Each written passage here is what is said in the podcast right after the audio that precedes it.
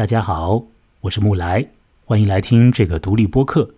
本节目是在网友的支持之下才可以健康的播出的，所以呢，首先我要感谢此前通过各种方式赞赏过节目的、打赏过节目的网友们，谢谢你们。各位可以通过添加微信公众号的方式来，呃，给我一点支持啊。我的微信公众号的名字呢，和我自己的名字是一样的，羡慕的慕。来去的来，在这个节目里会有一个主要的线索，是要聊聊像是短篇小说这样的虚构的东西，通过他们去往虚实之间的地方。一般来讲呢，节目是在深夜里面进行录音的，在这个相当热的夜晚，呃，我们要往北走啊，要去俄罗斯的农村。啊，那边呢也有一个闷热的天气状态了，我们会进入到一个有一点么让身心感到不爽的一种闷闷的这个天气里面啊。故事一开头的时候会有那样的一个气氛，但很快这个气氛呢会变化，故事里面会出现一个啊一个有点奇怪的人物啊，这个人物的身上呢会有一点。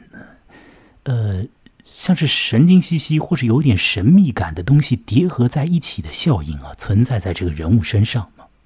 好，我们在这个夜里要来谈一个老故事，由俄罗斯的作家屠格涅夫写在他的呃短篇小说集《猎人笔记》当中的一篇。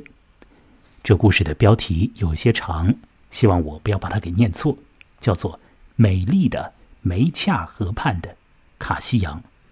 方才我讲的那位有点神经兮兮又有点神秘感的男人，正就是这标题里面的卡西扬了。要和我一起来，呃，认识这位卡西扬的是人在广州的黄文杰。黄文杰你好，莫来你好啊。嗯，我想先请黄文杰来帮助我三言两语的勾勒一下卡西扬这个男人的大概面目。你读了这个故事之后，觉得这个人是什么样子的一个人呢？或许不用讲出具体的情节，请讲。哦，卡西昂是一个五十多岁的一个矮子，可能都可以称之为像是侏儒一样的男人了。然后长相也不怎么好，他的身体非常的瘦弱。他虽然是个农民，但是干不了农活。然后他平为人处事的话，可能不太符合常理。所以在旁人眼中的话，他是非常的古里古怪的，实在是很难用言语去形容这样的一个人。然后所以别人也会，啊，就是因为他的一些言行嘛，就他经常会说出一些奇奇怪怪的话，就会嗯，认为他是一个很难接近或者就是不太信任的那种人。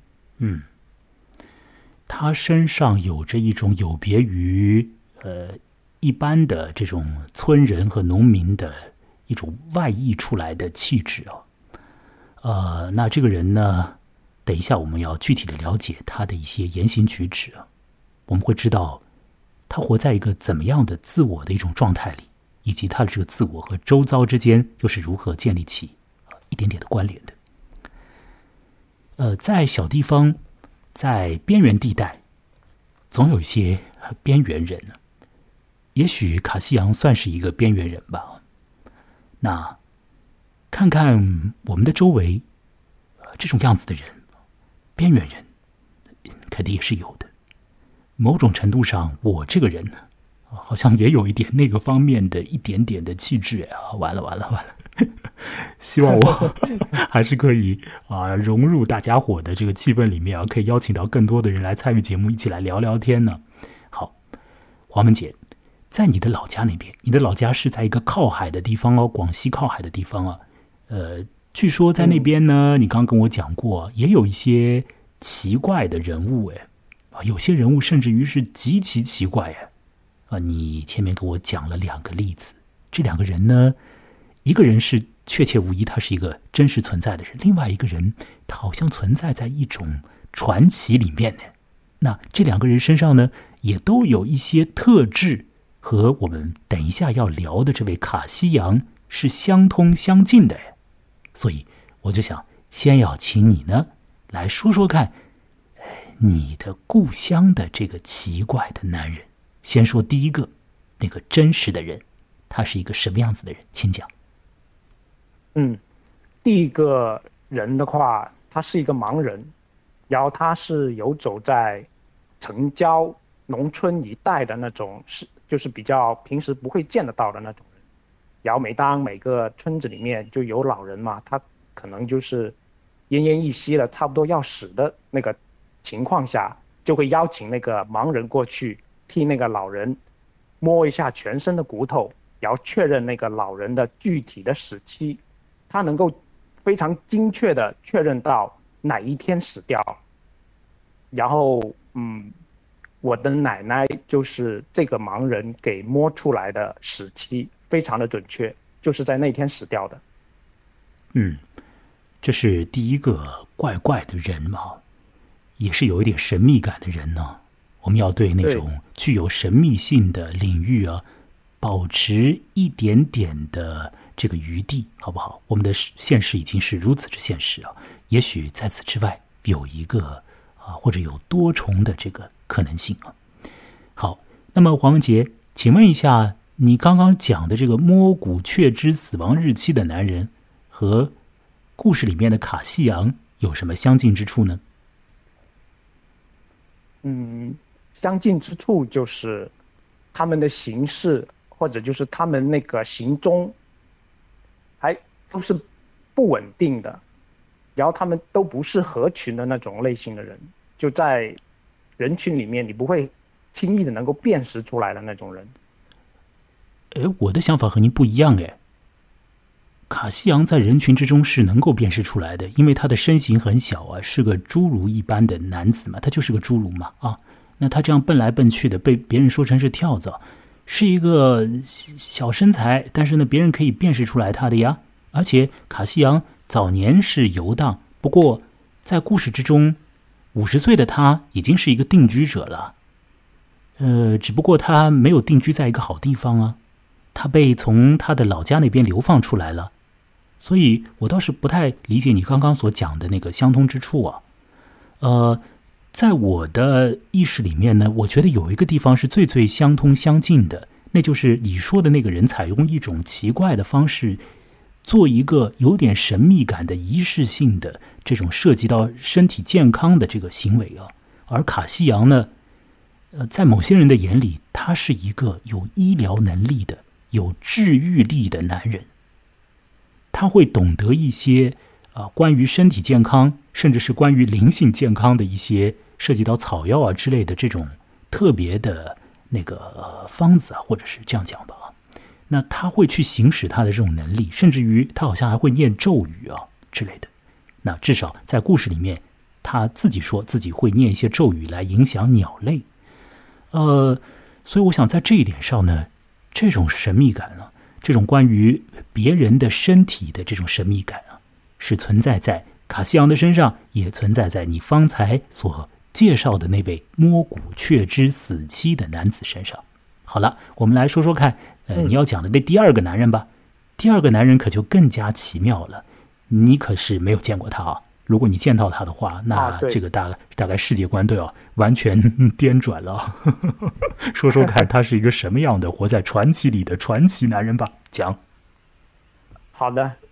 第二个人物是我的高中语文老师跟我提起的一个民间传说的人物，他有个名字叫做廖三宝，然后据说他是从秦朝就活下来的一个人，一直活到，呃，我的高中语文老师那个时期吧，因为我的高中语文老师说他是在小时候见过这个神秘的人人物吧，就是说他就是。白胡子、白头发，非常的长，然后你在人群里面完全就可以看得出他是一个跟周遭人都完全不一样的人。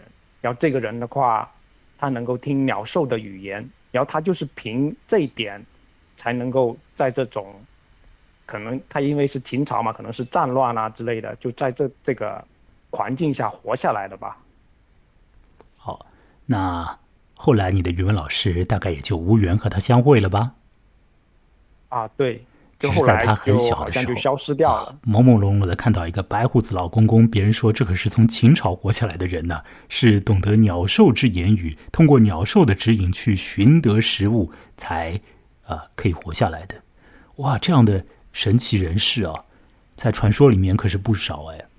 啊、那个特别是在一些地理环境稍微有一点多样的地带，这种相似的传说、呃都会有一点呢。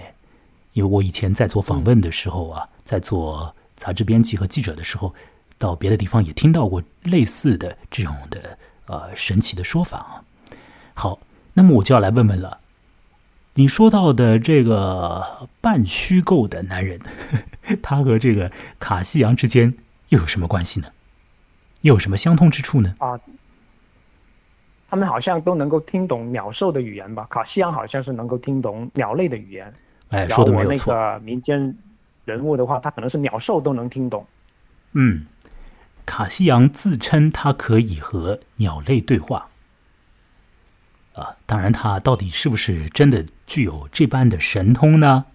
嗯，打一个问号吧。啊，也许读完这个故事，嗯你从现实故事的角度去看，就会觉得那就是一个疯子在乱讲嘛。什么和鸟讲话？鸟在那儿，呃，啾啾啾啾的，你在嘴巴上也咕哩咕哩的，你就对话了吗？对个屁呀啊！但是卡西昂就说不是不是，我能够和鸟类对话，我能够和鸟类对话的啊。那这是怎么一回事情？我们等一下来讲讲这件事啊。好，呃，我留心到一个现象啊，在最近几年里面的这个现象呢，有一点越演越烈的趋势。那就是呢，有蛮多的呃，这个作者，就是有志于去做写作工作的人，想当作家的人呢，因为各式各样的原因呢，也没有办法在城市里面好好的生活下去啊。因为如果你一门心思去做那件事情，去写东西的话呢，大概确实很比较难活下来。所以他们退回到了老家那里啊。退回到了老家呢，他们会集体的发现啊，他们面对很多的素材和很多的现实里面的资源呢，在老家的周遭，好像都会有一些值得被叙述的人存在啊。那么在这些群像式的人物里面呢，又好像总会有一些我们称之为是机灵人呐、或者是边缘人啊，或者是怪人啊，或者不合群的人啊，格格不入的人啊，被社会挤出去的人啊，不想和社会接触的人啊，啊，诸如此类的，总会有这样的人。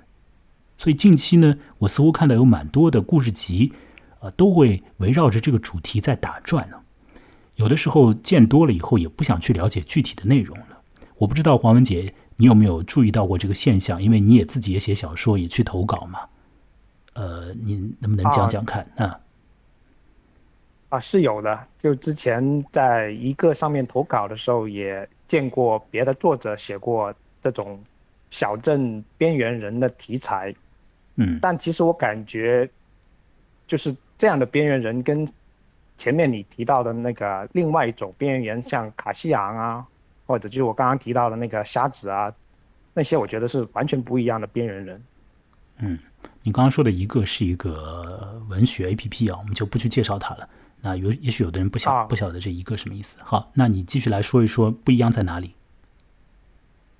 啊，就是我们现在就是文学题材里面提到的所谓的小镇边缘人，就是他，我认为这样的边缘人，他其实是与自身不协调，就不接纳自身的身份，而且他与周遭环境并不相容吧，或者说他不能很适应环境啊，或者是社会啊，就是这这个大大氛围。但是像卡西洋，或者就是刚像我刚刚提到的那个瞎子啊，还有那个能够听懂听懂鸟兽语言的那个民间人物，他们是另外一种类型的边缘人吧？他们是完全的接纳了自身，而且他们根本就不在乎一些社会的或者就是一些环境的体系，他们、嗯而且他们能够与那个现成的现有的那个社会环境或者就是周遭环境，他们是可以兼容的、相容的，他们能够游离在这种环境里面，所以就是他们的程度跟小镇边缘人的程度是完全不是一样的。哎，是啊，我觉得你的这个说法相当之有意思哎。我们在说“边缘”这个词的时候啊，就假想了有一个中心嘛，所以我们说有一些人在边上嘛，是吧？那好像大家都要在中心聚在一起才比较好嘛。哦，大家拧合在一块儿啊，啊，那就比较比较这个对路了，是吧？那你在边上你不合群不对啊。那问题是说，对于那个你以为他在边上的人，他是怎么想的呢？有可能他在哎游荡哎，他有他的那种活动方式和他的那个行为处事的这样的一个特别的一个空间呢，是吧？那么有可能呢，甚至于在他的心中啊，他有一个他的世界。那在他的世界里，你们这些人，哎，在边上哎，是吧？你们通通都是边缘人对呀。哎，他在当中哎，是不是会有这种情况哎？而啊，如果一个人有着这样的一个信念呢，或者有着这样的一个想象性的一个空间呢，也许他是可以用一种方式啊，把自己给。支撑下来的，我是说，他可以以这个方式让自己活下来的。如果说他的生活的某些方面已经很困难的时候，他可以用他的一套方式，照样的啊，有一定的这种自如度的活着。卡西扬是那样的一个人，卡西扬是一个身体上有一点啊问题啊，呃，我用“问题”这个词吧，就是个子很矮，那么看起来像个小朋友一样的。长相呢，也绝对是不好看的，也五十岁。那么，他还是一个被流放者，他已经离开了他的故乡，他的故乡也就是标题里面的那所谓的美丽的梅恰河畔。他被流放出去了，他被一些管理人员呢，被一些行政工作者给推出了他的故乡，推到了什么地方呢？推到了一个，好，好像很荒败的一个小小的村子。啊但是卡西扬有他的自己的一种生活的状态和方式的，那他的生活和状态，我们一般人当然是无从得见的。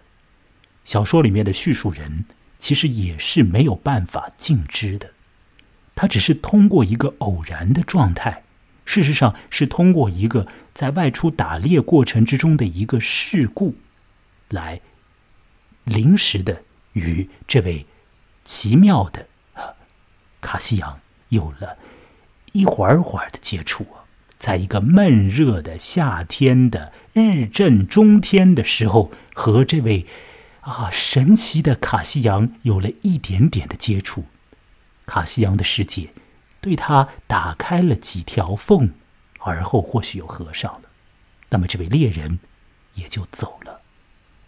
如果读《猎人笔记》的别的故事，我们会晓得。这位猎人，他就是有着这样性情的男人，他会去看一看别人是怎么活的，有一点点的接触，然后他就走了。就是这个样子，在那个广阔的俄罗斯的空间里面，有着许许多多不同的小村，有的小村很热闹，有的地方很荒败，在很荒败的地方。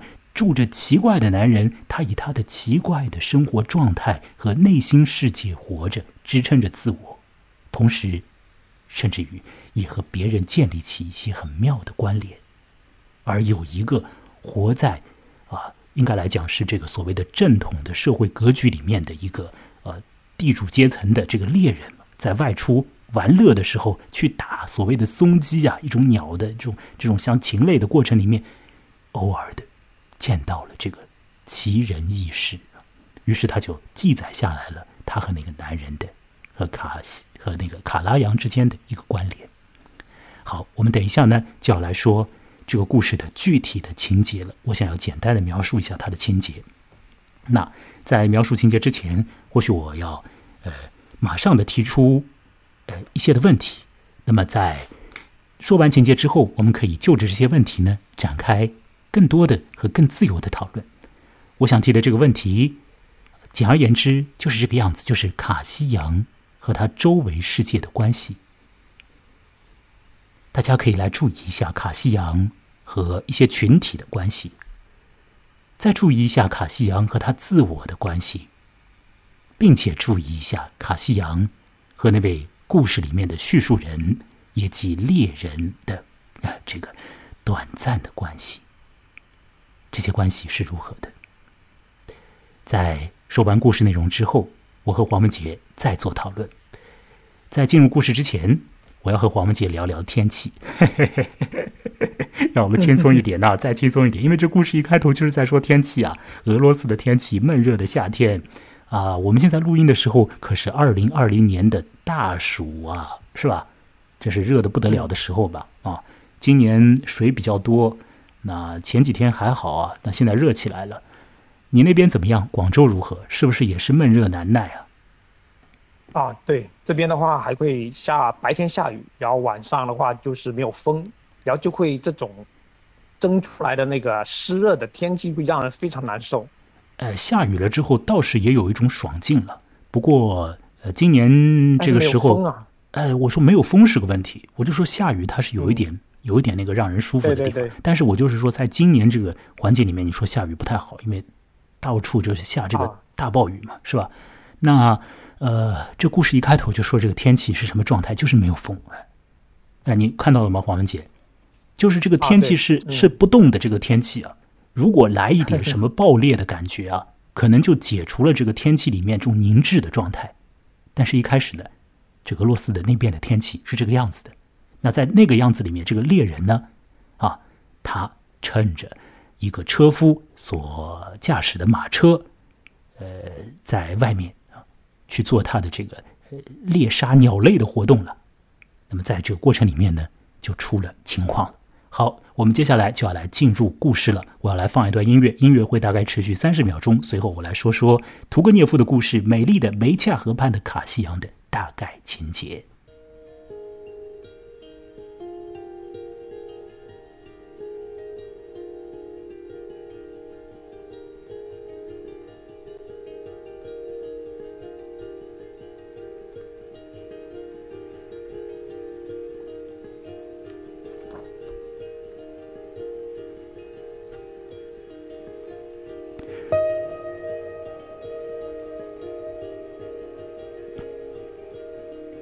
故事始于一个多云的夏日，方才已经说过了，那是一个闷热的夏天。如果气候里面出现一些异动，可以让人的身心稍微爽利一点。不过啊，就是没有什么太大的动态，所以人心难免进入到了一种啊困结在那儿的、有点郁闷的、难缠的这种状态里。那么，我们的叙述人呢，是一位喜欢外出去打松鸡的男人，有着这种闲情雅好的人呢，当然也就是啊，并非农奴了啊，是一个地主阶层的人吧。好，那么有人给他驾车，这个车夫开着车，呃，开着开着的时候呢，驾着驾着的时候，就是遇到了前面有一行队列，有一群村民啊，发出很大的声响。朝他们走过来了。那么这群人在干什么呢？他们在出兵，他们抬着一个棺材过来了。那在这个队伍里面的女人，就在那边那那大声的哭嚎啊，这个声音是很响的。见此情状之后呢，那位车夫就讲说：“哎，赶快走，赶快走，这个不祥之兆，看到出兵不好，快走吧。”只是知道了这个死者是一个木匠，那就赶紧走啊！那没有想到呢，这一星期就出事了，把这个车子的上面的一个零部件啊给搞坏了，所以这个车子呢就基本上是抛锚了啊，这个马车抛锚了，不好利落的朝前了。于是乎，就只能够和这个出兵的队伍啊再打打招呼啊，这样说几句话。那么，然后呢，那自然就得解决这个马车的问题啊。具体来讲是车轴给断裂掉了。呃，到哪儿去搞这个车轴呢？嗯，车夫说，呃，在附近啊有一个呃小村落，可以到那边去找找人，说不定能够搞到车轴啊。那么要去那个村落呢，就要经过眼前的呃一片小树林。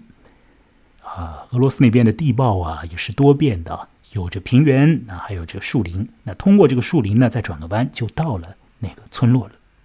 于是乎，那个猎人和这个车夫就勉强的驾驶着呃他们的那辆已经出了问题的马车，磕磕绊绊的到达了那个村落。一进入那个村子呢，就发现了一个情况啊，就说那儿呢啊特别的这个荒芜啊，有这种好像没有人烟的感觉，甚至于那边也看不到什么鸡啊这种家禽，而且呢出来一只狗啊，这狗啊也不朝人叫，这狗就逃掉了。那说明什么呢？这个狗好像也没有它的领地要去保护一样的啊。在那个村落里面呢，有六个矮小的茅草屋，都已经歪歪斜斜了。那么这是一座什么样的小村呢？它事实上呢是一个流放地啊，呃，是一些因为各式各样的原因离开了他们的故土的人聚集在一起住在那边的一个小地方。好猎人进入了一扇打开了的门，发现呢，这厅堂里没人呢。那转个弯到院子里瞧瞧，也没有人。出来，再去下一间小茅屋，进去，发现呢，那个屋子里面的这个小院子里啊，有一道亮光。这个亮光呢，呃，直接就打下来，就照在了一个。好像是俯卧在那边的一个小朋友的身上。我再仔细那么一看，我那个光线里面的不是小朋友哎，这个脸面一看啊，已经五十岁样子了，个头啊太矮太矮，是那么样的一个家伙。那当然，这位猎人就要问他有没有车轴啊。这个人不想和猎人打交道一般的，直接拒绝说没有的。好像也不太想理他，也就不说更多的话一般了。那在那个村落里，似乎只有这么一个人嘛，所以猎人呢，呃，当然也就啊要揪着他不放，嗯，总得要问出一些话来，就是车轴到哪儿找才行。那么这样再三再四的说过之后呢，呃，这猎人就得到了一个答案，说是。在村子的边上啊，有一块已经被开发过了的林地，就是有这种伐木的单位啊进驻过，把很多的这个树木啊，很好的树木都已经砍掉了的一块小地方。那你到那块地方去走走，啊，可以见到那边的办事处。那么到那边呢，砍木头的地方嘛，那个车轴啊，基本上是可以考得到的。在此过程里呢，这位车夫啊。就是原来驾车的那个男人呢，也与这个矮小的男子有了呃见面，以及有了寒暄。我们作为读者也就晓得，原来这个车夫和那个矮小的男人他们是老相识了，他们曾经都是住在一个呃相同的村子里面的。后来呢，那个矮小的男人被流放到了啊那个破败的村子，啊那位车夫当然他去了别的地方。那那个矮小的男人，正就是，啊，故事标题里头的这个卡西扬了。猎人提出说：“那么就去那片啊林子吧，去拿车轴啊，去买车轴。”啊，他要请卡西扬带路，和他一同去。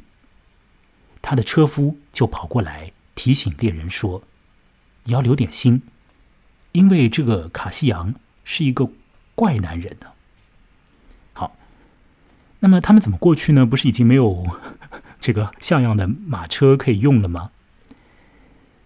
在那个卡西扬家里呢，倒是有一匹显得很瘦的这个马，也是矮马，看起来不中用了。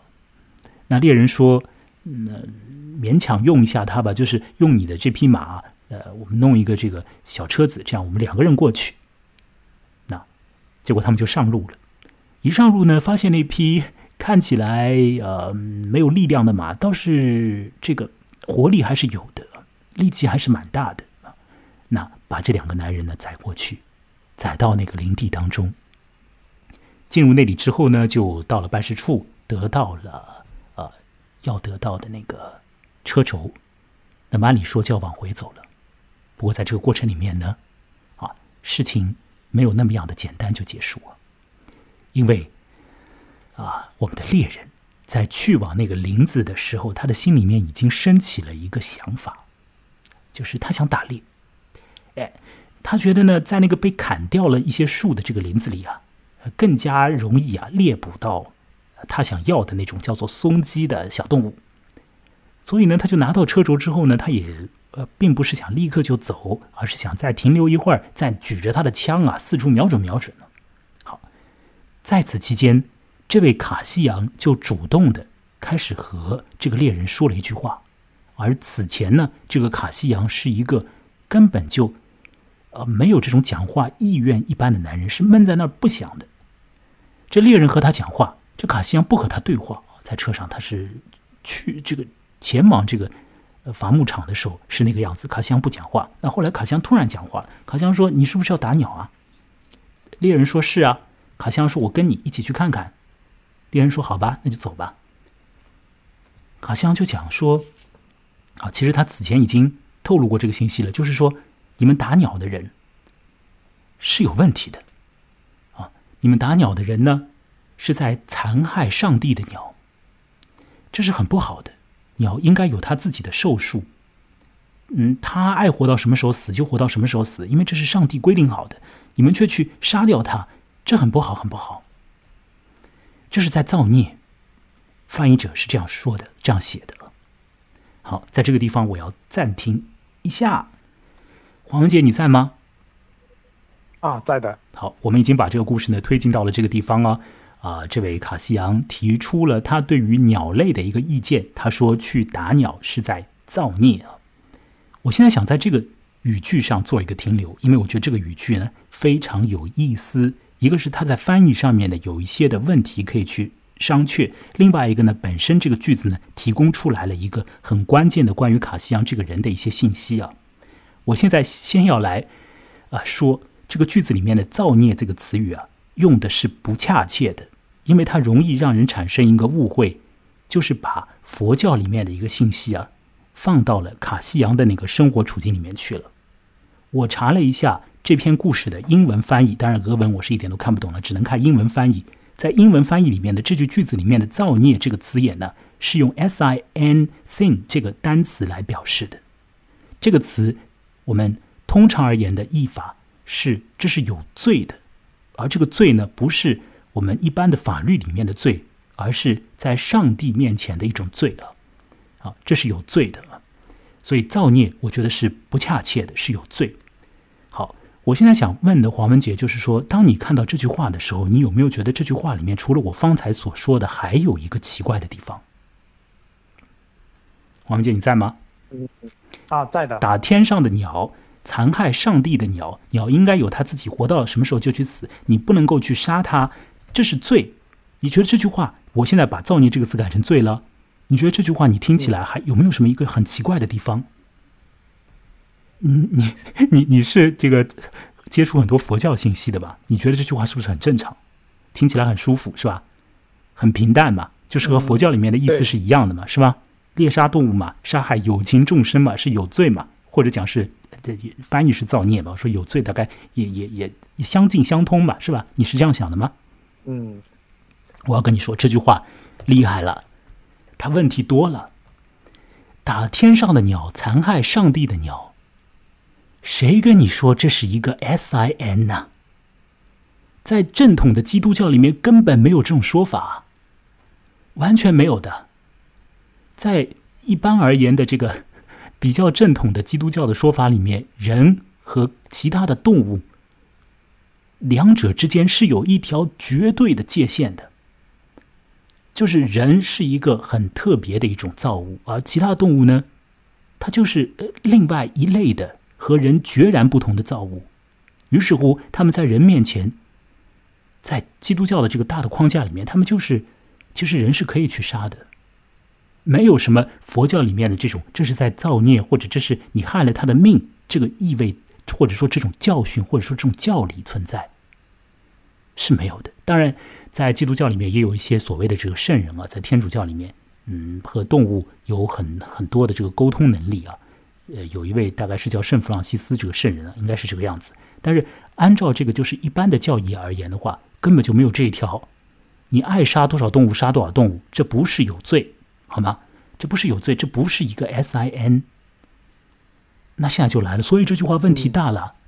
我我相信黄文杰，你在看这个故事的时候，看到那里，你一定没有意识到这一点。就是啊这个男人，这个卡西扬在那个时候就透露出来了一个强烈的信息，就是他自己在解释他的相信的宗教，他在自自己的自由的在发挥。因为对于我们这些读者而言的话，我们受到太多佛教里面的信息的影响嘛，所以你看这句话很平常，很平常嘛。但是在东正教的 这个他们的文化环境里，这个句子就很奇怪啊！为什么杀鸟是有罪啊？杀鸟没有罪啊？按照基督教的说法，没有这个道理啊，没没有说不能杀鸟啊，干嘛是有罪？而且那么重的不是一个法律上的罪，而是一个面对上帝的罪，这个不可，这个你是疯掉了，没有罪的，好吗？所以我在这个地方要提出这一点。由此看起来，实质上这个卡西扬在他的内心世界里有着很怪的一一些的信息。好，那这些信息呢，要一点一点的从这个故事当中呢，要慢慢的被透传出来了。那我们要继续的来看这个故事，看它接下来的走向会是如何。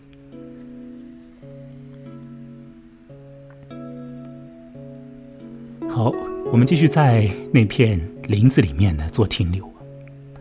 在那个俄罗斯的林间呢，其实有着很丰富的那种植物的状态的，有各种各样的树啊。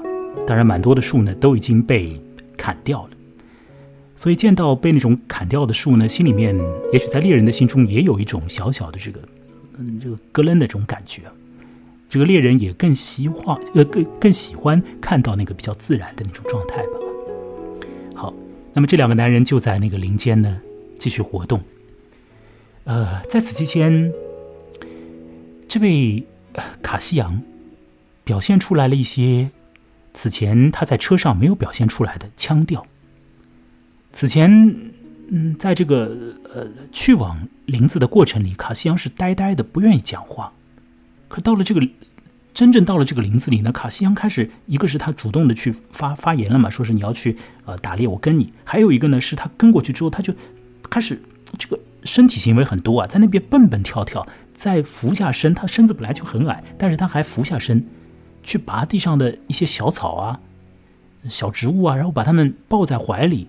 哦，可能抱抱又放下来，又去又去摘别的东西。在做这些事情的时候呢，他嘴里面在咕噜咕噜咕噜咕噜在在发什么声音出来。而后呢，这个咕噜咕噜呢，这个听不清楚的东西呢，又变成了鸟叫啊，叽哩叽哩的这种声音。好，这时候这个这个卡拉扬就说：“哎，他在学鸟的话。那他实质上老早就学会了。那他现在此刻是。”通过说鸟的话，在和鸟讲话呀。那当然，这个猎人对此是没有办法做什么表示嘛。既然你那么喜欢鸟，觉得说杀鸟有问题，鸟应该按照它的自然的寿命活。你要说你和鸟对话，你你你觉得这样是 你的精神状态，那那也只能这样啊。这个猎人他也并不要去干涉他。所以呢，这个卡西扬。在那边就继续做他的这种自由的活动。那是正午，天气呢是极其的酷热的一个状态。两个男人在林中活动了一下之后，难免的就要坐下来。在此时候呢，小说里面出现了一个很妙的一个段落。这个段落是猎人以向上看的姿态去看那个天空。我不知道黄文杰，你有没有注意到那个段落？嗯，有注意到那个段落很美丽的，也是一种特别的角度啊。呃呃，仰头看天，那写出来的句子其实都是很有意思的。比如说，他看到这个天空晴的不得了，那天上的云，请注意他的描写啊。他说像是晚来的春雪，呃，那就是不是冬雪那个很大一团呐、或者很多晚来的春雪，那很快就溶解。很快消融，而且呢，不投下阴影，不会让这个气温降下来。随后说，他看到这个天上的这个林子啊，实际上这这些语句啊，可能是出现在不同的位置，我把它综合综合起来，说他看到天上的这个呃云啊，是像是一个倒转过来的深不可测的海洋，而这些白云呢，这些马上涣散的白云呢，又像是仙岛，而树呢，像是就是从上面往下在长一样的。我要说这些信息是要跟各位来讲，就是屠格涅夫这个作家，他是非常非常的喜欢他的家乡啊，他的这个俄罗斯这个土地啊。从他的这些对于自然环境的这个状态的描写里面，完完全全可以见得出来，他的对于这个自然界的这种热情啊，对于他的自己的家园的这个感情啊是有的。那他会，这个猎人会觉得说，在那个情境里面，他感觉到的是欢畅、宁静啊、甜美啊这样子的感觉。他在那儿欢畅、宁静、甜美着呢。但这卡西扬又要开始讲话了。卡西扬又主动开口了，他去逼问这个猎人说：“你到底为什么要射杀鸟啊？”猎人就说：“这个我这个大家都射杀鸟啊。”卡西扬说：“你射杀鸟不是为了拿来吃吧？家禽是拿来吃的，家禽就是该死啊，因为它们是可以被吃的。你射杀鸟，你是拿来玩吧？你怎么可以这样呢？拿来玩鸟？”这样是不好的。鸟应该有它自然的寿命的期限，到期了就死，这是上帝的安排。你不能够去杀它的。你让鸟的血溅到了天光，你就是有罪啊！小说里面是说造孽，我不想用造孽这个佛教性的词语，这就是有罪啊。那猎人当然也没有办法和他去讨论这个想法啊，这是卡西扬心里面的想法了啊。但卡西昂讲这些话的时候的这个腔调是什么样的呢？我要说，他是很严肃、很认真的，像是经过深思熟虑的发表一些意见，不是随随便便、很轻快的，就是呃突发奇想讲出来的。他好像已经对此问题想得很周到了，然后进行一些表态啊，进行一些规劝，并且呢，我们在这个故事的早先的地方就已经了解到。卡西昂这个人的语气啊，这个他的这里这个语调色彩啊，是一种和五十岁的男人不相像的一种调子，不是那种低沉的，而是像是小姑娘那样的那种小姑娘一般的感觉。这感觉是什么呢？让我很简单的告诉你，就是有活力的一个感觉。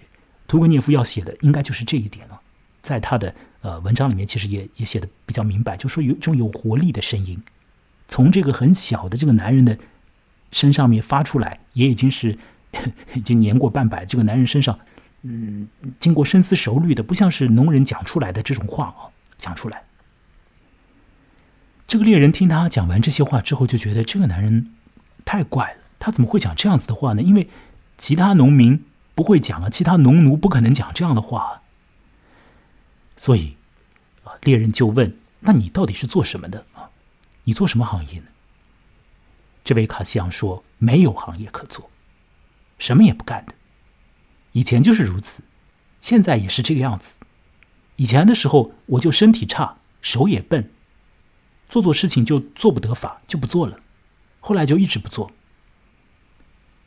那当然有个问题就出现了，那你怎么活啊？是吧？这时候呢，这个奇怪的卡西昂来了一句话，他说。”我去抓夜莺，然后把它卖掉。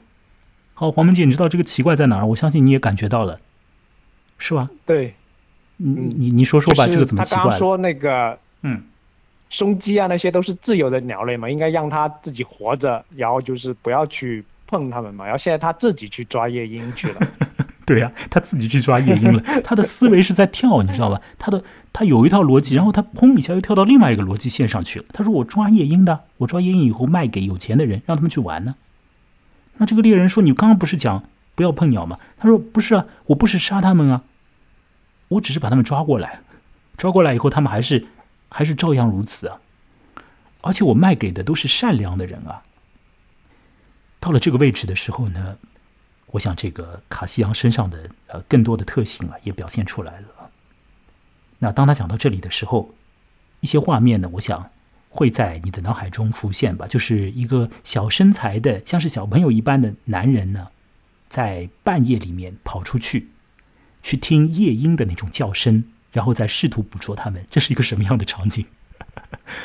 夜莺这种东西，可能在西方世界里面还是有一些象征性的。夜莺会会和一些什么爱情啊，会和诗情啊这种东西象征联系起来啊。在我们这儿没有这种没有这种文化感觉啊。那在西方是有的，呃，在俄罗斯或许也有。那么，就这个男人会去抓这种小生命啊，然后啊，靠此呢来换得一些可能是生存下去的一些资金啊。当然，你在这个自然环境里，你可能可以通过去采食也可以活下来。我接下来会来一个情况，我们就可以见证到那一幕，就是靠采集这个自然环境里面资源，你也是可以活的。好，到这儿呢，这个猎人呢，再去了解了一些卡西扬的情况之后，就晓得这个卡西扬呢，他是一个识字的人啊，这个也了不起。在这个一八五几年，这个故事是一八五二年发表嘛？那写的年年代可能更早一点。那个时候农奴识字，这不像是现在这样啊，大家都识字。这也是一个有一点点另类的吧？啊，非常另类啊！事实上，农奴都是不识字的，他识字，他识字，讲话呢头头是道，但是呢思维是跳的，呃，会严肃认真的沉浸在于一种思考里，然后好像就突然之间跳到另一个地方去了。那有的时候他不讲话，有的时候又讲很多话。好，故事进行到这儿的时候呢，来了一个变化。故事里面呢出现了一个新的人物，这个人物呢是一个大概八岁左右的小姑娘。黄文杰呢，你在看故事的时候呢，还蛮注意小姑娘的。我想这个小姑娘的出场呢，一定也让你眼前一亮啊！这个小姑娘出现了，啊，这个小姑娘呢，她在采蘑菇。我们等一下说说这个小姑娘的情况啊。我在前面补一句，就是这个猎人问了那个卡西扬，问他说：“你家里面有没有家小？”卡西扬说：“没有啊。”猎人再问你有没有什么亲戚，卡西扬呢就好像不想正面回答这个问题，他支支吾吾的，基本上给了一个偏偏向于没有的答案了。七八岁的一个小女孩来采蘑菇，这个小女孩怎么回事呢？这个农家小妞，她是一个什么样的人呢？哦，在这个故事里面蛮重要的哦。呃，黄木姐，你能不能够来帮我介绍一下这个农家小妞的状况？就是靠近一点，就是那个小女孩靠近过来的时候，那个猎人才发现嘛，原来他以为她是八岁，但她其实应该是有十三四岁哦，这样子啊，然后她的忘了身这个细节。对嗯，你说她的身体也是跟卡西昂一样，又小又瘦。哦，就是说她跟她身上也有这个残疾的基因啊。嗯，对，我我这些我好像不一样的地方就是她很好看。很好看。继续讲。对，嗯嗯，但是相似的地方就是跟卡西昂都是同样都是尖尖的脸型，嗯都是非常那个奇特的那个眼神。然后这个小女孩的话，就是还有一点看起来有一点点小小的那个狡猾淘气，但是又非常的诚挚，然后好像又像卡西扬一样很敏锐，又喜欢沉思那样，举止很相似，好的，那么卡西扬对他做了一个什么反应呢？就很热情的那个啊让他过来啊。然后呢？呃，我好像就记得这到这里了，就喊他过来，然后看看他到底是摘了多少蘑菇嘛。啊，我和你的这个注意点有点不同哎。你注意到那个小女孩的身形啊？那你注意到她的身形很关键，很关键，因为我们刚刚讲了，说是卡西昂，他说我我没有家小，我没有亲戚啊，也没有这个就是呃子女啊。对对对。现在来了一个这样的说这样的一个呃小孩儿，这个小孩呢也不是非常小，我还以为他七八岁的。那黄文杰，你告诉我，他已经十几岁了，十几岁，对的，五十岁的男人，他嗯可不可以有一个十几岁的女儿呢？啊，呃，这个人他某种方面长得和卡西扬有点像，比如说个子矮，长不高。哎，这个是不是得到了一个遗传呢？那刚刚怎么说没有家小，没有亲戚呢？哦，这是关键的地方啊，这是关键地方。那么这个小小朋友来了之后，这个农家小妞啊，这个文章里就是这样叫她的，叫她农家小妞。采蘑菇的小女孩啊，采了一篮蘑菇来了，白蘑菇，白蘑菇可以吃嘛？花样蘑菇不能吃嘛？有毒的嘛？把蘑菇采好了来了，卡西昂很亲切的啊，过来和他讲两句话。然后卡西昂做了一个反应，哎，你你把他给忘掉了。我是觉得那个反应很重要。卡西昂说：“你走，你给我回去。哦，后面这里吗，”对啊，这就是紧接的呀，紧接的就是这个反应啊，这是一连一就是连串的反应啊。就是同意他让他可以跟他们一起坐车走吧，但是卡西扬就说不行，呃，不用，他自己能够走，然后就把他那个小女孩给赶走了，像赶走一样的让他走了。对呀、这个地方在发生什么问题啊？他不希望那个小女孩和这个猎人有更多的长时间的接触，对对对，嗯，懂这个意思吗？就是他想他他让那个小女孩赶紧给我走，你给我走开，那不是又很奇怪吗？不是前面很亲切的这个交流，怎么后来又言辞好像很冷酷的，就说你赶紧给我走，你给我快走吧！”啊，那明明有一个瘦马嘛，虽然这个马很瘦，但是它行动起来也也是有活力的嘛，那可以拖着那个车把他们载回去嘛，是吧？那怎么就让它走回去呢？呃，车程啊，可能是一公里多吧，这样的，可能是一两公里这样。三俄里吧，三哦，三俄里，那就是三公里多，因为一俄里等于一点零六公里，所以基本上他们是可以等同的。三公里多的话，也是有点距离的吧，是吧？啊，那干嘛不坐车呢？所以这些都是细节啊，我们要注意这些地方。那这个卡西扬就说：“你给我回去，回去啊，你走回去，不要坐这个车。”那在我看起来，我就是觉得卡西扬不想让这个女孩啊和这位猎人有长时间的这种近距离的绑定的关系的这个接触。总而言之，这个农家小牛就被打发走了。那么到此呢，这个故事也就要到到达它的结尾的地方了。我们的猎人就拿着他的新车轴和卡西昂一起乘上由瘦马拉的车，又回到了那个破败的村落。在此期间，卡西昂提起来说，他以前可是活在一个美丽的地方的。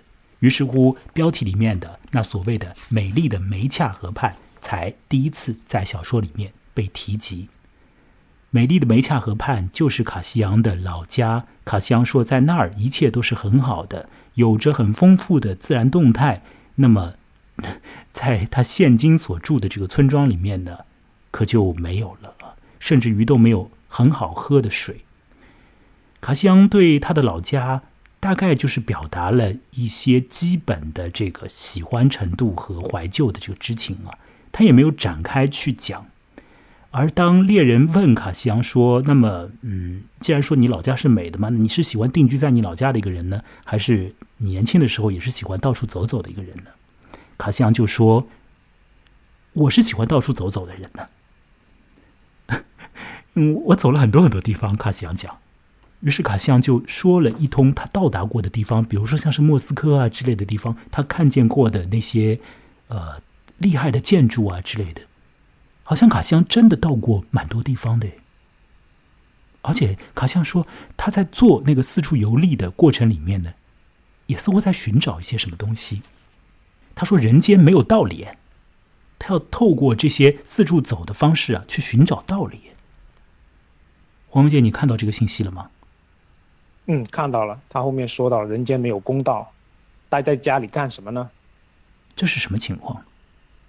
我想，我接下来这个解释是说得通的，啊，在那个年代的俄国，在那个东正教的氛围里面，存在着一种并不被视为是正宗的一个教义支派，而这个教义支派呢，会让他的信众啊去干一件事情，就是孤身行走，通过孤身行走的方式呢，来谋求和上帝的接触，在我们的文化里面就。没有这一点，我们很难理解这一点嘛。但是呢，我我要说，我透过一些别的材料啊，是知道在俄罗斯东正教的这个氛围里面是有过这样子的一个有一点偏的这个旁支的一个不被确认的这个教派的这个支流的。那在这个支流里面，这些信众啊，他们就会去做孤身行走，注意是孤独的啊，孤独的到处走啊，不是和一些人在一块儿啊一起去玩啊，不是这个意思。他是自己要走到荒野，也许走到城市。就是一种漫游者，你也可以讲是一个盲流的一个状态。那么他们认为，在这个状态里呢，可以和很有灵性的东西啊发生接触。那卡西扬他也做过这个事情。那后来接触到什么灵性了吗？我们不能够确认呢。但是卡西扬自己说了，他说：“呃，猎人，你刚刚是不是没有打到松鸡呢？”卡西扬说：“你知道你为什么打不到松鸡吗？” 猎人怎么知道呢？啊？卡西昂讲说，原因很简单啊，因为我念了咒语，因为我念了咒语，使得你无法打到松鸡啊。当然，卡西昂不是用这种语气说的，卡西昂是仍然是用那种小女孩的有活力的语气来讲的。他念了咒语，影响到了鸟，为鸟创立了结界，使得这个猎人根本无法见到那些鸟，而卡西昂可以见到。诸位，你相信吗？黄文杰，你相信吗？我们等一下可以来讨论这一点。好，他们就这样子，呃，只拿了车轴回去了。看到那个农家小妞已经早先一步到了家里了。那显然呢是两个男人在林中又停留了一段时间嘛。农家小妞就这样急急的往回走了，拎着她的蘑菇，那些蘑菇是可以食用的。所以我说卡西昂能够活下来，某种程度上呢也是要呃谢谢这个俄罗斯的自然环境啊，在那边有丰富的可以被采集的那些野菜，所以呃他可以活。如果他不做别的工作的话，那么。呃，卡西昂再次表现出来了和这个小女孩之间的和这个女孩子之间的这个亲密的一个关系，而那位留在那边的车夫当然也就再次的出现。呃，车夫呢，在同这个猎人离开那个村子的过程里面，就提及说，卡西昂这个人，嗯，他呢，他还真的是一辈子也没干什么事。就是一个老早就不干活的一个人，很早的时候帮着做过一些小事吧，后来就因为这个因为那个，或者是身体的原因，或者是别的就干不了，基本上就不干了。然后呢，就被他的东家啊养在那儿，因为那个东家心地蛮善良的。到了那个东家死了之后，那卡西昂在他原来的地方没办法住下去，那当地的行政人员呢就把他给逐走了。在这个故事的前面，我们也了解到卡西昂在他的新家，就是那个破败的村子里面呢，已经住了有四年之久了。整个故事基本上到此也就要结束。不过，在这个故事被复述完成之前，嗯，我还得说，我必须还要强调一个故事里面的细节，那就是有关于卡西昂这个人，某种程度上被认为。有着治愈力。在小说里面，一开头不是出现了死亡的场景吗？那是一个木匠的死亡。当那个车夫见到了卡西昂之后，就把那个死讯告诉了卡西昂。卡西昂也没有表达出很多呃这种情绪性的反应，只是他似乎有一点点的惋惜，因为那个车夫所见到的那个死人呢。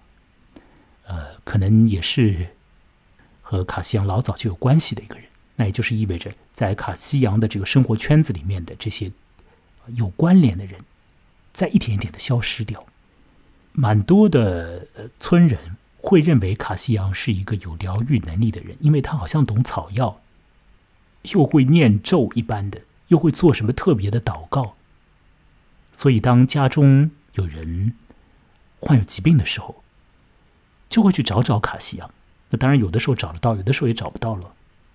那有时候卡西扬会来做一些事情，这些事情好像也会发挥功力，当然有的时候也是没有用的了。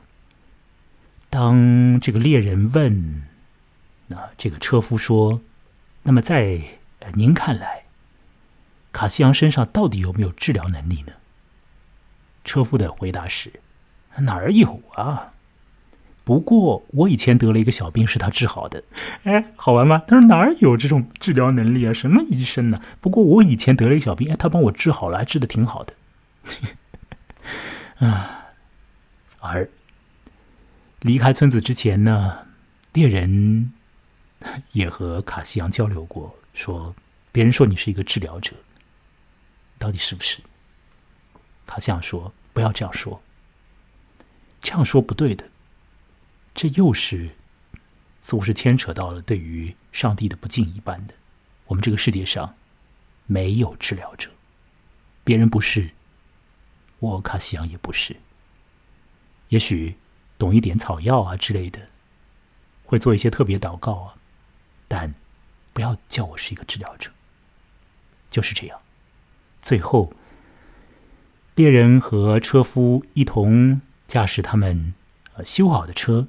离开破败的村落，离开曾经生活在美丽的梅恰河畔的卡西扬，离开那个曾经到处游走，离开那个现今依然有点神秘和有点神经质啊，活在特别的世界里的卡西扬。整个故事大概就是这个样子。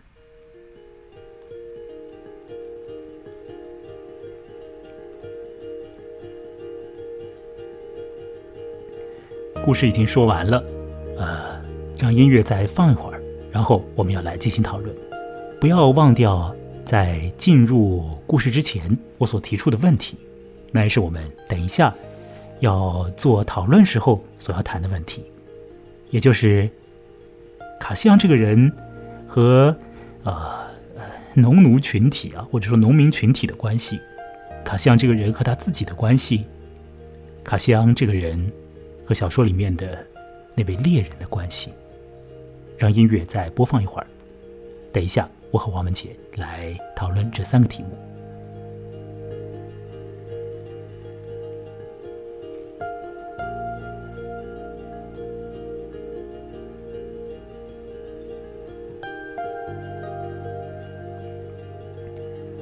好啦，黄文杰，你要回到呃连线状态喽。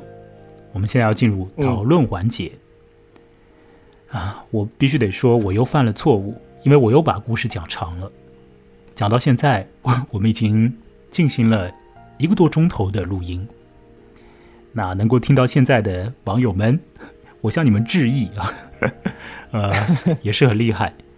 或许当成一个催眠的材料来听也好。呃，不管怎么样，反正你因为种种的意外，和我与黄文杰一样。接触到了卡西扬这号人，然后呢，呃，你要忙你的，你也得和卡西扬说再见，也许以后再也不会见到。呃，我和黄文杰也是这样，今次聊完这个故事就把他给扔掉了，也许他存留在我们的某种意识深处、某种回忆里面，但他，呃，作为卡西昂这个虚构人物，我们就要和他说再见。这就好像是那个猎人一样的。通过一个事故，偶然的接触到卡西昂，卡西昂的世界向他打开一些缝隙，而后又关上。或者讲，猎人其实也并不见得有着充分的这个兴趣去进入卡西昂的世界。卡西昂是一个有着自我世界的人，在这点上，我不知道黄文杰你是不是呃也认同这个说法？听听看你的想法啊，我是认。嗯，我是认同他你你刚刚说的这个说法的。那么，让我们来进行。就卡西昂，嗯，你说。就卡西昂的话，他是一个有着自己独特的个体感知的一个类型的人，他并不像我们就所谓的那个群体性、群体性的那种认知的系统。摇群体性的认知系统的话，它可能是会被同化的，然后大家可能就某一些事物的看法、认知会越来越趋向于一种标准化。但卡西昂他可能是，就像你刚刚说的，他可能是跳跃的，他有自己的解释和分类的一种规则。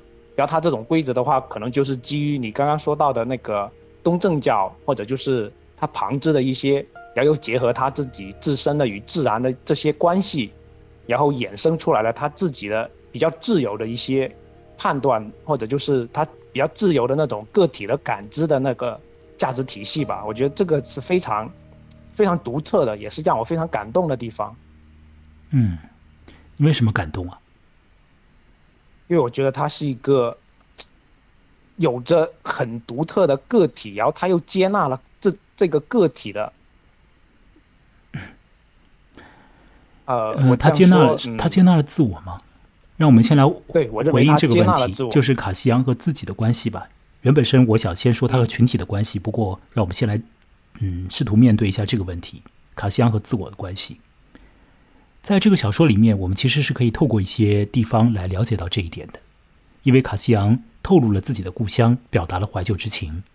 然后呢，他还说到了他曾经在年少的时候所有过的这种。流转不居的生活状态，呃，并且我们发现卡西昂这个人自己的思维里面有一些的跳突的这个成分在，而他被人说成是跳蚤，然而他自己却又是一个对鸟情有独钟的人。卡西昂和自我的关系里，我们有什么还可以去谈的吗？王文姐，在你那边，你会有什么其他的想法吗？啊。其实我认为卡西昂他接受自我，我是通过那个别的地方来验证的。就比如说卡西昂，他唱歌非常好听。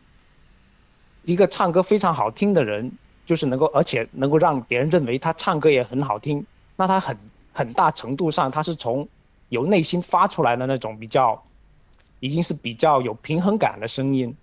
然后这一点的话，我觉得从车夫那里的话，我觉得从车夫的话里，我就觉得卡西扬他是一个已经是有点自由状态的人了，而且他因为他的那个长相啊，还有他的那个身体的羸弱啊，这一点嘛，然后他唱的歌，他把自己的这些情况编成了一个小调嘛，他不是唱嘛，我的名字叫卡西扬，首先他承认了自己的这个名字。然后他又承认了别人称呼他的那个跳蚤的这个名称，所以就这一点来说的话，我认为他接纳了自己，而且又在又在那个这个大环境里面，就是在周遭的环境里面，他是在环境里面接纳了自己，这一点我觉得很重要的。嗯，是的，呃，在这个故事靠后的时候啊，两个男人在临终就要准备呃返程的期间吧。这个卡西奥呢唱了歌，刚刚我在讲故事的时候呢，把这个细节呢是落下了。呃，讲故事的时候呢，这个细节我尽量的多，呃，尽尽量的就是不能讲尽量的多吧，就是尽量的营想营造那个氛围啊。那但有很多细节都会被放下的，他各位要去真正的要去了解这个故事，还是要自己读啊。那么卡西昂是唱歌的啊，那他唱出来了自己是个跳蚤啊之类的。那从这些上面呢？黄梅姐，你的解释呢？就是说他有一个自我的认同啊，那这种自我的认同也是由别人对他的评价也参与进去了，好像他也确认到了这一点，呃，甚至于可以以一种呃幽默感来去化解。对对对，好，唱歌这件事情呢，是在小说的技法上，实质上是和一开头的时候的那种哭声有一个叠合的。我不知道你作为一个写小说的人有没有留心到这一点？屠格涅夫这个老派的人啊。他写的时候啊，其实还是蛮注意这些东西的。小说的一开头的时候写到那个出，可能还真是没注意到。出兵队伍的时候，呃，屠格涅夫用了蛮多的笔墨写哭嚎。那说这个哭嚎啊，就是呃，年纪长一点的女人也在哭，二十几岁的女人呢也在哭。那车夫呢就和呃和这个猎人讲说，女人的眼泪啊不值钱。不值钱，对啊，这些你都看到了是吧？就是对那些哭啊，有过有过一些的描述的。那好像这个车夫就是很讨厌很讨厌这种哭声，那这个哭声很响嘛。一说我就知道了，嗯，对啊。那和后面的赞赏那个卡西昂的歌声，对啊，又赞赏卡西昂的歌声，对吧？这里面就有一个意味了。嗯，而有一个北方的那个俗语啊，我也是前一段时间听到的，不知道这个俗语我准确讲讲的准不准确啊？叫做“女悲哭，男惆怅 ”。我不知道你，哦，你老家南方啊，不一定有这个话。呃，我没听没听到过。哎，我是听那个讲相声的人他们讲起来这句话的。当然，这个原话大概不是这样，大概就是说，女女人啊，悲伤愁苦的时候呢就哭，而男人呢悲伤愁苦的时候呢不是哭是唱。卡西扬在那边，他突然之间唱了，他到底是一种。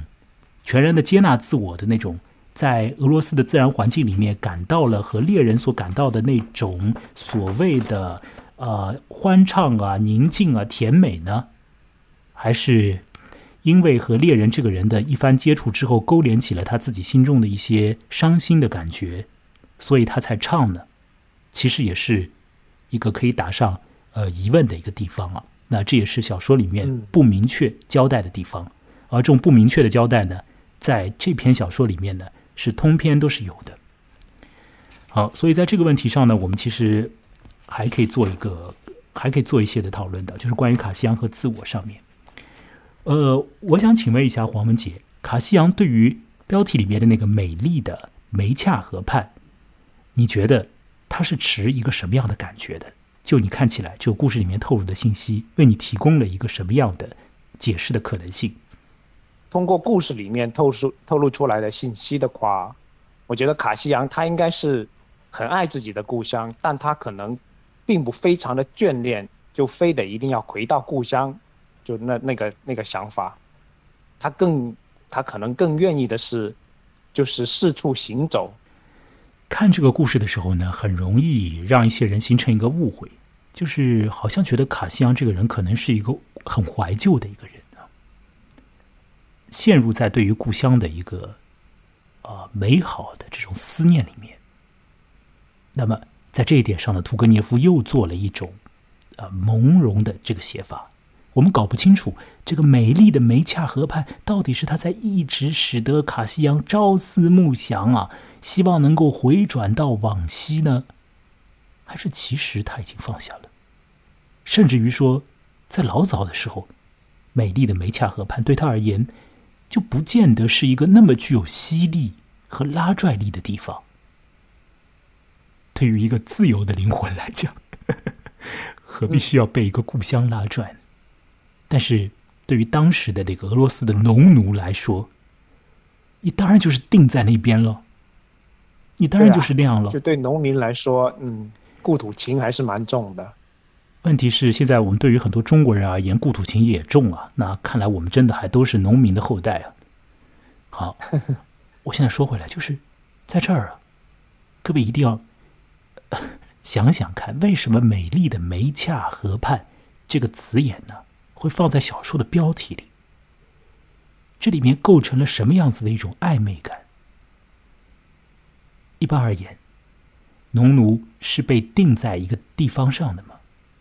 那么在别的呃农民的眼里，在同样身为农奴的人的眼中，这种对于故乡的感情，肯定就是一个人生活里面的重要的情感的这个支柱和资源嘛。说情感资源呢，就是在你很困苦的时候，你可以想想故乡，好像心里面还有一个东西，是吧？嗯。那么对于卡西扬是不是这样呢？这就提出了一个很模糊的一个空间啊，挖出了一个很模糊的一个一个空洞啊。各位可以去用你的想法去填充啊，或者用想法去想象，这是屠格涅夫的高超之处啊。他故意把这个信息直接的放在了标题里，逼你去想。卡西扬既然他有他自己的生存之道，也不能讲生存之道，有他自己让自己活下来的方式，有他自己的内心世界，有他自己的天地，有他自己的奇怪的逻辑想法，有他自己对于宗教的别有见地的这种操作。那么，这个所谓的故乡，对他而言，又意味着很重很重的这个重力吗？还是说只是一个简单事实？所以这变成了一个。可以去想想的问题，这也是卡西扬和他自我关系里面所延伸出来的一个问题。我们中国人都喜欢说啊，故乡情怀啊，故乡情怀啊，真的那么重要吗？故乡情怀连带而言呢，就是怀旧啊，就是想你小时候啊，想小时候真的那么重要和不得不去想吗？它真的是一个美丽的情感资源吗？好，如果你像卡西扬这样拥有他自我的世界的话。啊我觉得不见得。接下来，让我们来谈下一个问题，那就是卡西扬和群体的关系。我觉得这个问题呢，应该也比较好解答吧。因为其实，在我们前面已经颠来倒去的讲了好多了，呃，关于这个问题的一个回应了。王文杰，听听看你的意见。就通过车夫这个线索，我觉得卡西扬在群体里面面的关系应该是有点疏离的，就至少就是作为。就是农民或者说农奴来说，可能农奴群体可能并不太接纳或者信任他吧，或者是有点敬而远之吧。比如说，可能有有求于他的时候会去找他，但平时可能会就会尽量的会避免接触吧。在你刚才所讲的所有的话里，把可能全部拿掉都是成立的，没有可能，他们就是有求于他的时候去找他，然后就避免接触啊。嗯，没有什么可能，我觉得。我说的委婉一些吧。呃，群体，呃，是指阶层，是指他的邻居。我想群体还有一个，适合这个宗教的气氛。这一点呢，又是我们可能中国的读者不太能够去呃很快的去切入的一点。注意到，对对。其实这一点是非常要命的一点了，特别是在十九世纪中期的俄罗斯。你以为这是现在的俄罗斯吗？你以为这是现在的你你那边吗？不是的，有着强烈的这个宗教的气氛的。那很多人的生活起居里面的一些可能到了特定日子的规则，都是要根据宗教的这个方式来去走的。而卡西扬呢，在整个故事里面的表现是他对于宗教有他自己的一些的解读和发挥。嗯，那很多地方呢，都已经显得让我来讲，不像是基督教，而像是萨满。要不要让我再说一遍？而像是萨满嘞，什么意思啊？他好像可以和动物沟通，可以被动物附体，可以念咒，可以让动物存在在一个结界里，然后用什么特别的咒语，用草药去治疗。哎，你会那么多的话，你搞不好，如果在中世纪的话，如果你是个女的的话，马上就是女巫啊，烧掉女巫对，这对吧？他已经偏离了这个他自己的这个宗教的一个。气候嘛，所以不简简单单适合他的邻居啊，适合他这个阶层的农奴啊，这些的关系，也许我们更可以看到一种在精神世界里面的一个个体和群体之间的这种，不能讲是对峙，而是说是某一种的偏离，呃，偏离，嗯，对，啊，一种不能够也不没有这个意愿啊，你说什么我就怎么想。而是我提出一些我自己的想法来，并且呢，我好像照着我自己所说的想法去做。有的时候我的做法不能够圆满周全的话，我又会用别的话把它圆回来。虽然说在一些人听起来可能很多话都是跳突的，但是好像在自己的心中，一切东西都是顺理成章的。卡西昂是这样的啊。所以呢，在某一些的解读者的眼里，特别是在西方的这种解释者的眼里啊。这个故事里面呢，存在着所谓的反基督这个信息。当然，我们在这儿呢也就不去详谈这一点了，因为这涉及到宗教的问题太多。其实我们在前面聊的时候，已经把这个问题尽量的去说了。好，让我们来看看卡西扬和另一个人的关系啊。呃，先说卡西扬和猎人的关系吧。嗯，我自己的想法是，卡西扬跟猎人他们之间有过一点互动。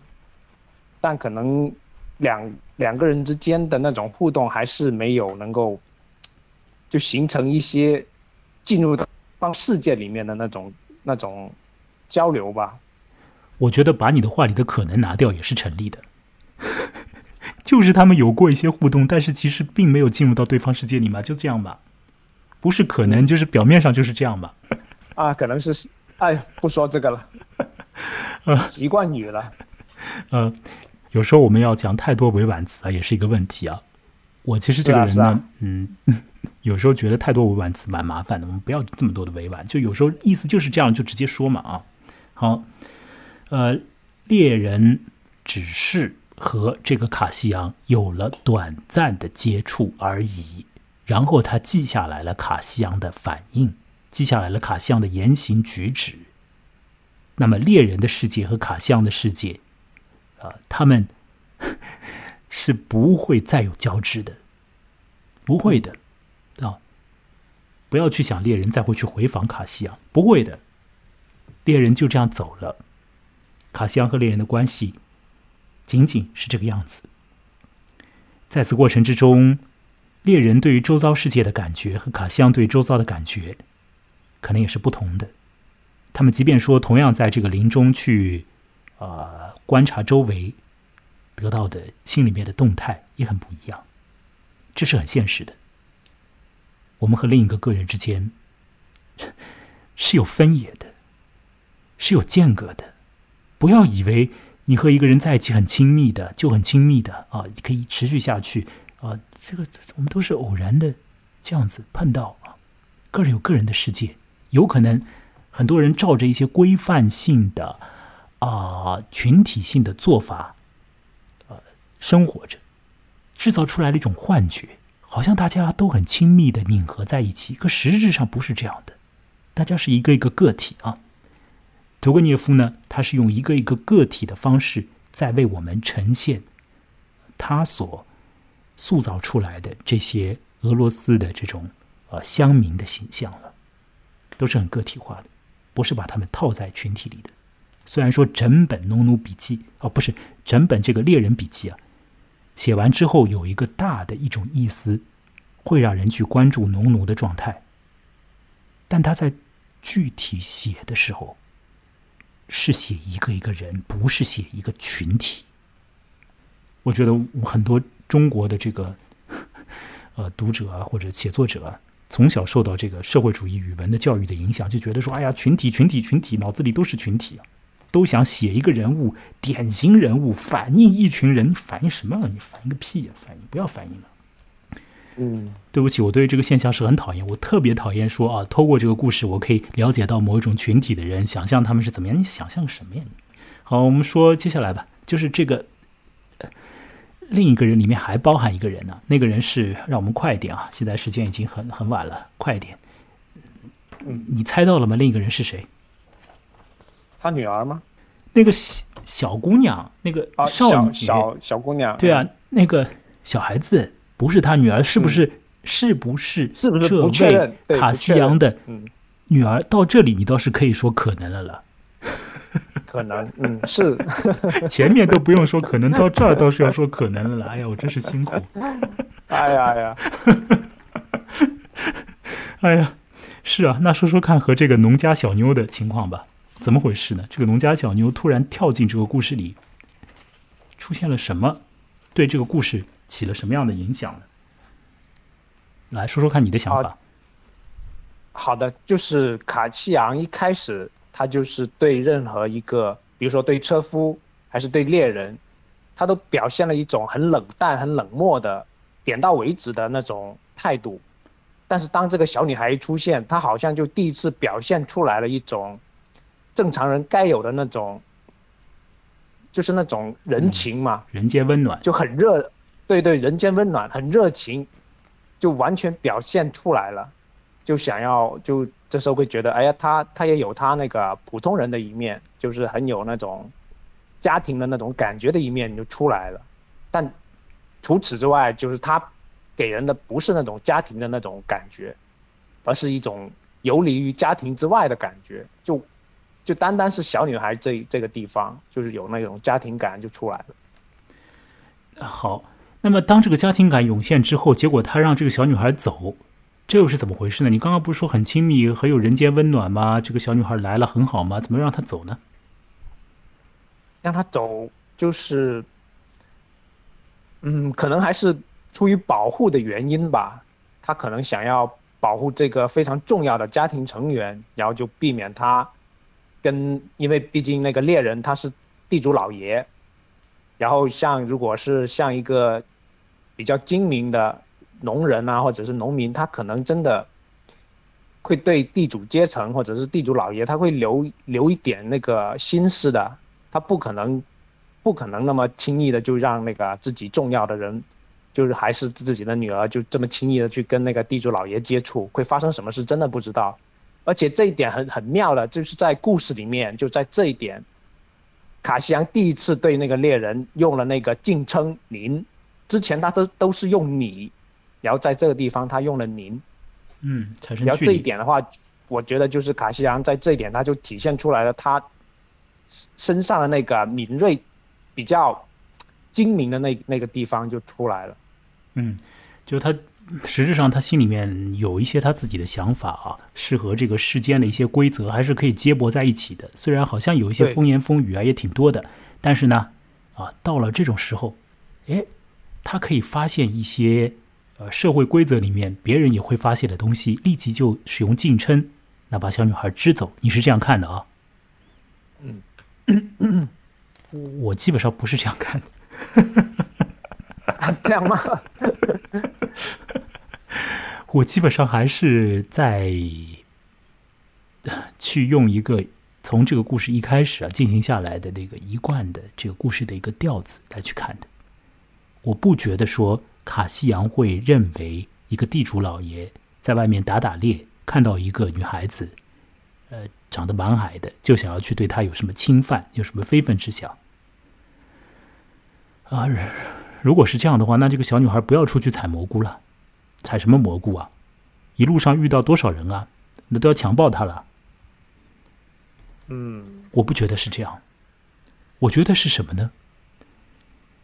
我觉得在这一点上。屠格涅夫让我们知道，卡西扬虽然有着这种神秘感，有着他自己的一块天地，有着他种种的和周遭的这种无法完全恰切的合在一起的自成一派的东西，有着一些和另一些超离于生活之外的支持他生活的信念和各式各样的想法以及行为，但是。他是一个生活里的人，他不是一个仙子在那儿，也不是一个什么卡通人物在那儿，他是一个真实的人，一个被流放了的，身体有异样的，至少和常人有别的，长期生活是很有问题的，这么一位。其实有一些辛苦，可以讲是，在某种程度上也是很难活下去的男人。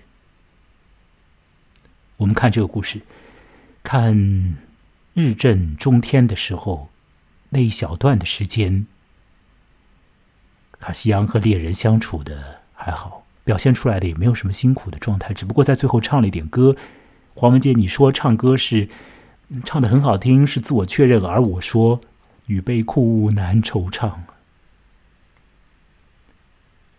卡西扬是一个在生活里面的人，他不是一个天上掉下来的一个一个动画人物。嗯，他有他生活里面要去处理的东西。食物方面，可能采集一些蘑菇，也可以对付好几顿饭。啊可是，不能光靠食物，也许不能光靠这些各种各样的离奇的想法，而早些年间所做过的离开故乡去远游，那种如同盲流一般的对于宗教的实践，到了五十岁也做不了了吧？成天和鸟对话吗？卡西昂说，在和鸟讲话。真的是这样吗？他能和谁讲话？只有那个小女孩。那个小女孩到底是不是卡西昂的任何一方的一一个一个一个家族里面的成员，还是她就是卡西昂的血肉？我们不用去想了，把这个问题不要去戳穿他了，留在那边吧。留给卡西昂吧，那是他在现实世界里面的一点点的最后的支撑了。不要把他想象的那么的快快活活、蹦蹦跳跳、喜滋滋，啊，自我确认，对于周遭也保持一个呃若即若离的关系。别的人有时候也想到他，有时候也请他去治治病。哎呀，挺好的一个男人。他要活的，要生活，我们真的需要一个真切的人。如果什么人都没有，那也至少啊，至少有一个采蘑菇的小女孩。嗯，不管她是不是他的女儿，还是谁，还是一个孤儿啊。呃，那么。卡西要把她支走，就是说，他不希望别人进入他的那个自我世界里面的一个，在他的自我世界里面最能够和外界产生这个直接对应的、最能够被外人直接去触碰到的一个位置。那些种种神神叨叨的说法。别人也许听过就听过了。卡西昂说：“我懂鸟语，你难道和他争辩说‘叽叽叽’是什么意思，‘咕咕咕’是什么意思吗？你疯了吗？”可卡西昂如果说这是我的女儿，完了。啊，你哪儿生的？你和哪个女人搞的？哎，你们以前怎么过啊？那个女儿前段时间干嘛？也采蘑菇吗？卡西昂如何作答？难道他念个咒就消失了吗？不，他还得活着。如果华文杰，你老家的那位摸骨的神人去摸摸他的骨头，他大概会不止一次的又走了。他没有那么快就要去死的，要活着，他有一块他生活里面的啊一个领域，这个领域不像是其他方面那种精神性的、那些想象性的，从宗教里面来游离之外的。和自然界的沟通啊，等等，都啊不完全是，他还要有一个领域，那个领域是真的就是人间温暖的。采蘑菇的小女孩给了他这个东西，他也需要这个东西，他不希望别人去干犯那个东西。在这一点上，卡西昂也再次表现出来了，他是一个很在乎。自我世界的一个男人，而 我想，我和黄文杰也在乎自我的世界。我相信，听节目的您也是如此，都是这样的。让我们在现实里有一些的呃支柱，在心中世界里也有一方的天地，在自然环境中。也可以找到快乐吧。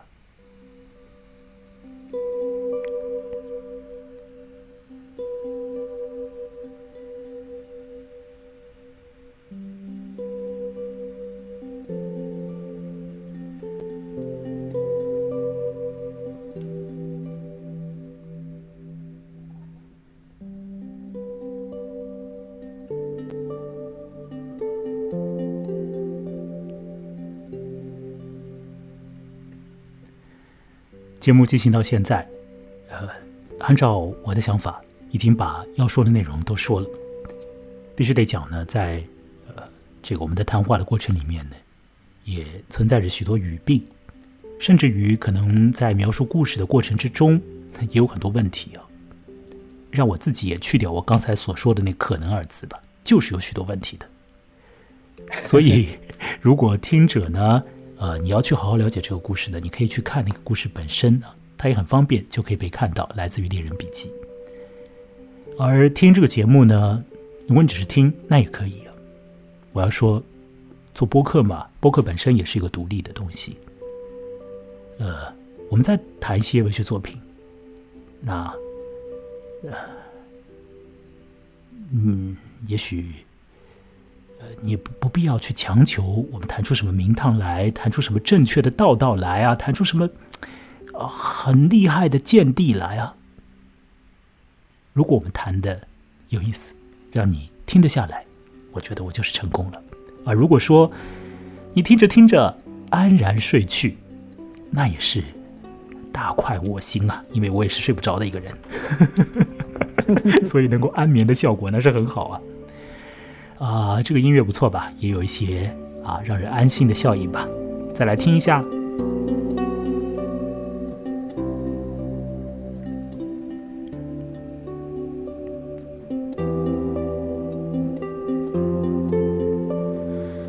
我们没有办法啊，再多的去评判卡西昂，千万不要评判他。你有什么理由评判他呢？你只能够透过一点点的这个窗口。透过屠格涅夫的笔墨，看见他所创造出来的这个虚构的个体，个体，个体，不是群体里面的一一个粒子，而是一个个体。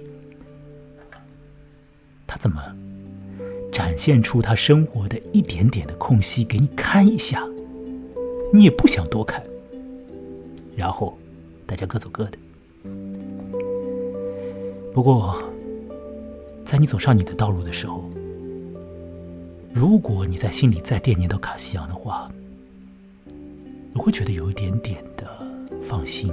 你会知道这个男人有他自己的精神活动，在现实里还有一个农家小妞给他采蘑菇。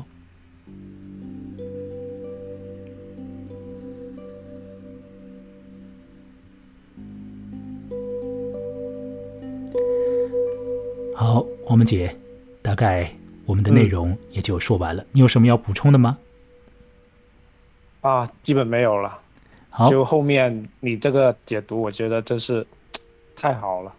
我我已经不知道该说啥了。啊，好，我们已经都说了很多了。那我想大概就这样吧。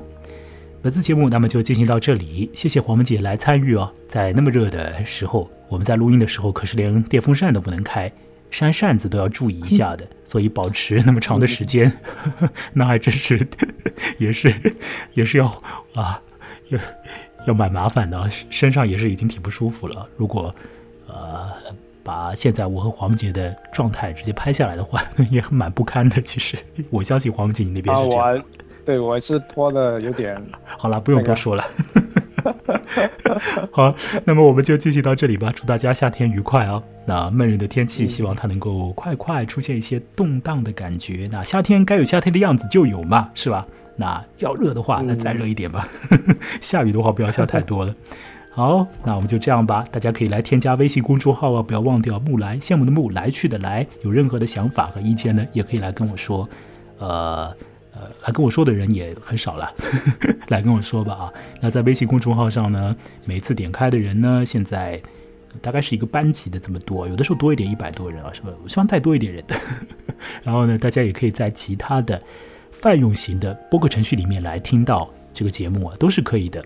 呃，可以来定听节目。如果你了解这个播客的一般的这个状态的话，呃，你就可以用一般的听播客的方式来听我的节目了。那么。其实也要比在微信里面听的音质好一些的啊，呃，各种各样的软件，包括像苹果的 Podcast APP 啊，都是可以来定定听的。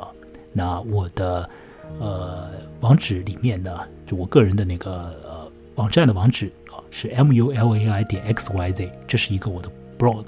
那在里面呢，也有关于这个呃节目的一个链接。那大家点进去呢，也可以找到 ISS 地址。所以，如果你要在泛用型的程序里面来听，也许你需要 ISS 地址啊，你就可以获得它。啊，还是希望大家来添加微信公众号吧，因为这对我来说是一个很明确的一个一个提示啊，告诉我说有更多的人来愿意听。那么，要有更多的人来愿意听的话呢，才能够产生一些更多的参与者，我们才有更大的一个空间和余地，也可以把这个节目做得更健康和更有趣啊。好。那就讲到这里了，再次谢谢黄文杰。嗯，如果你在晚上收听，祝你晚安。嗯，各位晚安。